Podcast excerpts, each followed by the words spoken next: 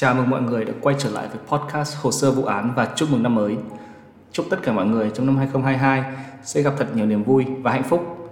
Hãy nhớ rằng các bạn luôn có một cuộc hẹn vào ngày thứ Tư hàng tuần cùng với podcast Hồ Sơ Vụ Án, chương trình về các vụ án có thật, những vụ mất tích bí ẩn và những vụ án chưa có lời giải đáp. Tôi là Đinh Vũ, host của chương trình. Hồ Sơ Vụ Án sẽ là một số hỏi đáp vào Chủ nhật tuần này ngày 13 tháng 2. Hãy gửi câu hỏi, nhận xét hoặc góp ý về cho chương trình. Và bạn có thể là một trong 3 người may mắn nhận được lì xì đầu năm của chương trình. Hạn cuối là ngày 12 tháng 2. Chúc các bạn may mắn. Ngày hôm nay chúng ta sẽ cùng nói về vụ án mà chắc hẳn mọi người đều đã nghe qua, gây phẫn nộ trong cộng đồng người Việt Nam và cả Nhật Bản. Vụ án của bé Nhật Linh. Bé Lê Thị Nhật Linh sinh ngày 8 tháng 12 năm 2007. Có bố là Lê Anh Hào, một nhân viên IT, và mẹ là Nguyễn Thị Nguyên, làm kinh doanh online. Ngoài ra thì có em trai là Tú và mới đây thì là em gái Bình An. Gia đình sống ở thành phố Matsudo, tỉnh Chiba ở Nhật Bản. Bé Linh hồi bé được miêu tả là xinh xắn, hòa đồng, dễ mến, đặc biệt là không hề nhút nhát khi gặp người lạ. Bà hàng xóm Saito 69 tuổi ở gần nhà của Linh nhớ lại những lần bà hỏi Linh về rau trong vườn nhà. Linh bảo đó là rau Việt Nam, sau đó thì hai người nói chuyện giống như hai người thân quen. Năm 2017, Nhật Linh học lớp 3, có khá là nhiều bài báo về các bé ít tuổi ở Nhật Bản. Đi tới trường và không may gặp chuyện xấu, nhưng mọi người hãy nhớ rằng ở Nhật Bản có tỷ lệ tội phạm thấp, người dân thường dựa vào các phương tiện công cộng hoặc dành thời gian để đi bộ nhiều, nên phụ huynh cũng cảm thấy yên tâm khi để con mình tự đi học tới trường. Khoảng cách từ nhà tới trường của Linh cũng không quá xa, chỉ mất khoảng 10 phút đi bộ, và Linh thường tự đi tới trường. Khoảng 8 giờ sáng ngày 24 tháng 3 năm 2017, Linh mặc quần hồng, áo khoác xám, đầu đội mũ và khoác một chiếc ba lô màu đỏ, chào bố và đi tới trường. Đáng buồn, đây là lần cuối anh Hào nhìn thấy Linh còn sống. Chỉ 40 phút sau, nhà trường báo về cho gia đình là Linh không có mặt ở trong lớp. Lập tức gia đình chạy đi tìm bé, đồng thời trình báo với công an. Thông tin nhanh chóng được chia sẻ rộng rãi trên các trang mạng xã hội. 9 giờ 5 phút cùng ngày, một tin nhắn được đăng lên Tone, một trang mạng ở Nhật Bản mà bất kỳ người dùng có thể đăng tin. Tin nhắn viết: nếu mặt trời lên, hãy tìm thi thể một bé gái dọc theo con kênh. 5 giờ sáng 26 tháng 3, một tin nhắn khác viết: hãy tìm kiếm ở con kênh. 6 giờ 45 phút cùng ngày, một người đi câu cá phát hiện thi thể một bé gái trong tình trạng khỏa thân bên bờ sông Tone, ở dưới cây cầu đi qua dãy thoát nước. Cảnh sát nhanh chóng tới hiện trường và chiều cùng ngày, gia đình bé Linh đến sở cảnh sát xác nhận danh tính. Khám nghiệm tử thi cho thấy thi thể được tìm thấy cách trường 12 km, không mặc quần áo và không có cặp sách. Nơi tìm thấy thi thể Nhật Linh không phải là hiện trường chính của vụ án, vì không có dấu hiệu vật lộn hay là xô xát. Thi thể được tìm thấy ở dưới cầu nên cảnh sát nhận định đây là nơi kẻ giết người giấu xác. Ngoài ra thì có vết lốp xe ở khu vực hiện trường vụ án. Điểm này đáng lưu ý vì ở gần bờ kênh không phải là nơi có quá nhiều ô tô đi qua lại. Nguyên nhân chết của Nhật Linh bị cho là siết cổ. Trên thi thể của Linh có dấu hiệu của xâm hại tình dục. Hai bên cánh tay và chân có nhiều vết thương nhỏ cho thấy Linh bị đè xuống. Thủ phạm ghi chặt nên không thể chống cự. Trên cơ thể không có nhiều chấn thương rõ ràng, nhưng trên miệng có dính máu. Công an Nhật Bản lấy lời khai của người dân sống xung quanh, khoanh vùng quãng thời gian mất tích. Đồng thời nhờ người dân cung cấp camera giám sát, điều tra xem chuyện gì xảy ra với Nhật Linh. Trên đường từ nhà tới trường của Linh, có một quãng đường đi qua khu đất khuất, ít người qua lại, bị che bởi lưới kim loại để bảo vệ vườn lê.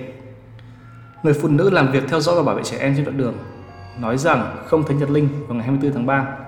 Khả năng cao Nhật Linh bị bắt cóc chỉ vài phút sau khi ra khỏi nhà, rồi bị chuyển đến một nơi khác để hãm hại, trước khi giấu xác ở trong rãnh hẹp ở dưới cầu.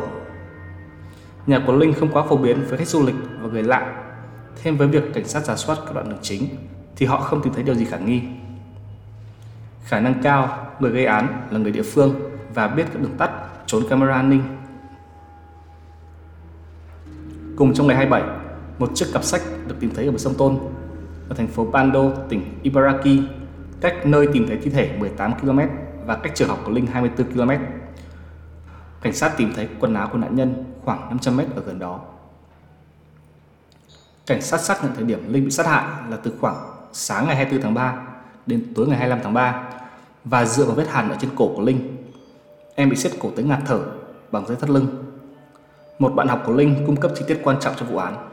Khoảng tháng 1 năm 2017, Linh có nhắc tới việc nhìn thấy một người lạ đáng nghi từ nhà tới trường nên rất sợ hãi. Nên khi tới trường mà phải đi qua người lạ thì Linh nhanh chóng chạy qua. Camera an ninh gần nhà Linh có quay lại được cảnh một người đàn ông lạ mặt đi theo Linh từ khi rời khỏi nhà. Khoảng cách từ nhà tới trường là khoảng 900 m và có 6 camera. Hung thủ phải biết rõ địa hình và cách bố trí camera, sử dụng góc khuất giữa các camera để bắt cóc Linh. Chỉ khoảng 5 phút sau khi em rời khỏi nhà, camera xung quanh cũng quay được một chiếc ô tô khả nghi xuất hiện nhiều lần trên tuyến đường gây án và có xuất hiện vào chiều ngày 24 tháng 3 tại khu vực bờ sông Tone, nơi tìm thấy cặp sách và quần áo của bé Linh. Và chiếc xe ô tô này cũng xuất hiện ở khu vực con kênh Abico vào ban đêm, nơi tìm thấy thi thể của bé Nhật Linh. Bằng các biện pháp chuyên ngành, cảnh sát xác nhận được chủ nhân của chiếc xe là Shibuya Yasumasa. Shibuya là hội trưởng hội phụ huynh của trường tiểu học Musumihai, nơi mà Linh theo học. Đồng thời, Shibuya cũng làm tình nguyện viên chuyên giám sát học sinh từ nhà tới trường để đảm bảo an toàn cho học sinh.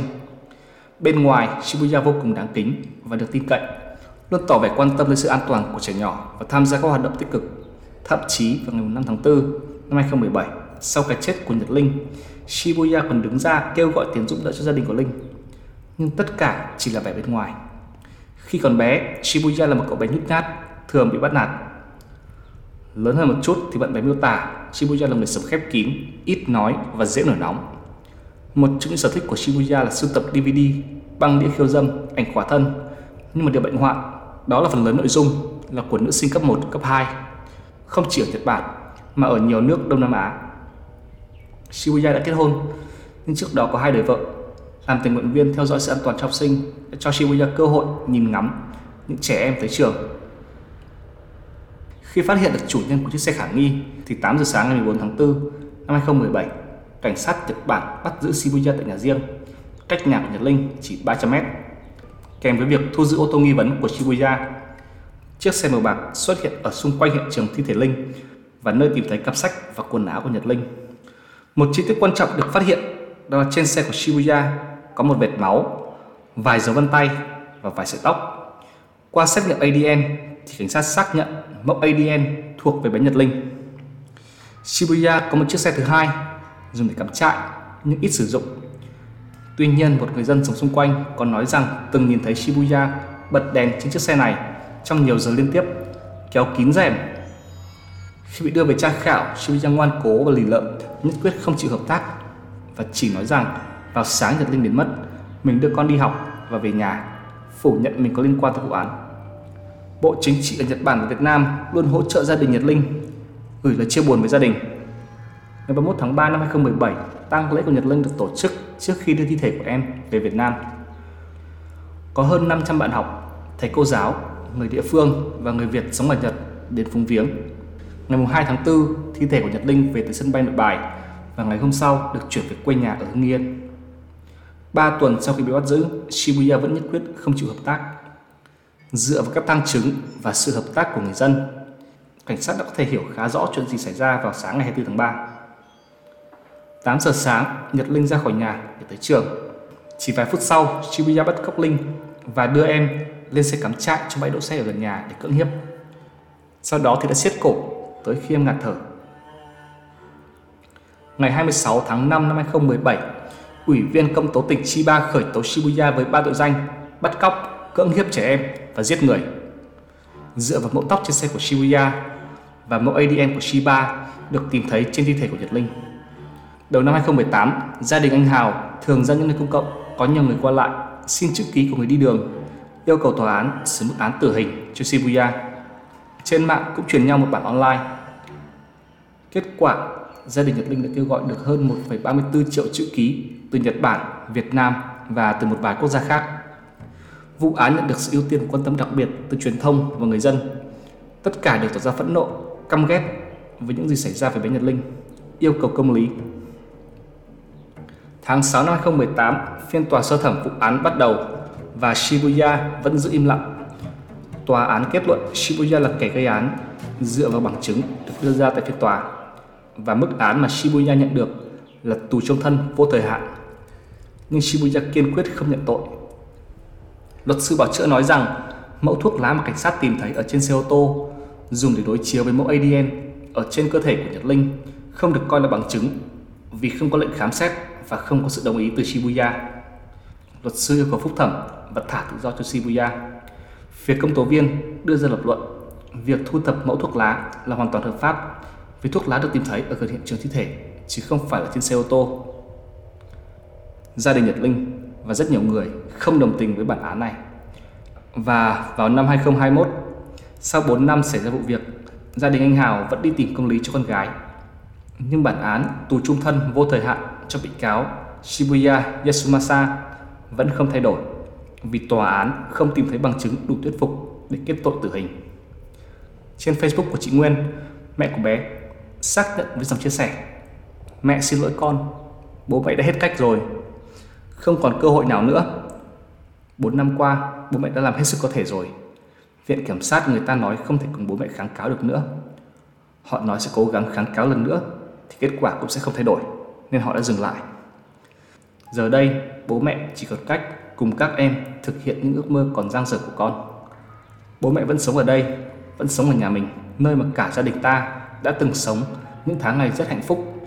Các em sẽ thay con chăm cho vườn cây xanh tốt. Mẹ tin rằng con vẫn luôn theo dõi cả gia đình. Mẹ nhớ con, Nhật Linh của mẹ." Đó là những gì chúng ta có về vụ án của Nhật Linh. Chúng ta vẫn thường truyền nhau câu nói trong phim, đó là nếu một đứa trẻ mất đi cha mẹ thì người ta gọi đó là mồ côi, đàn ông mất vợ thì gọi là quá phụ, phụ nữ mất chồng thì gọi là quả phụ. Nhưng không có tên gọi nào cho những người cha, người mẹ bị mất con. Đó là vì không có một từ ngữ nào đủ để miêu tả về nỗi đau đó cả.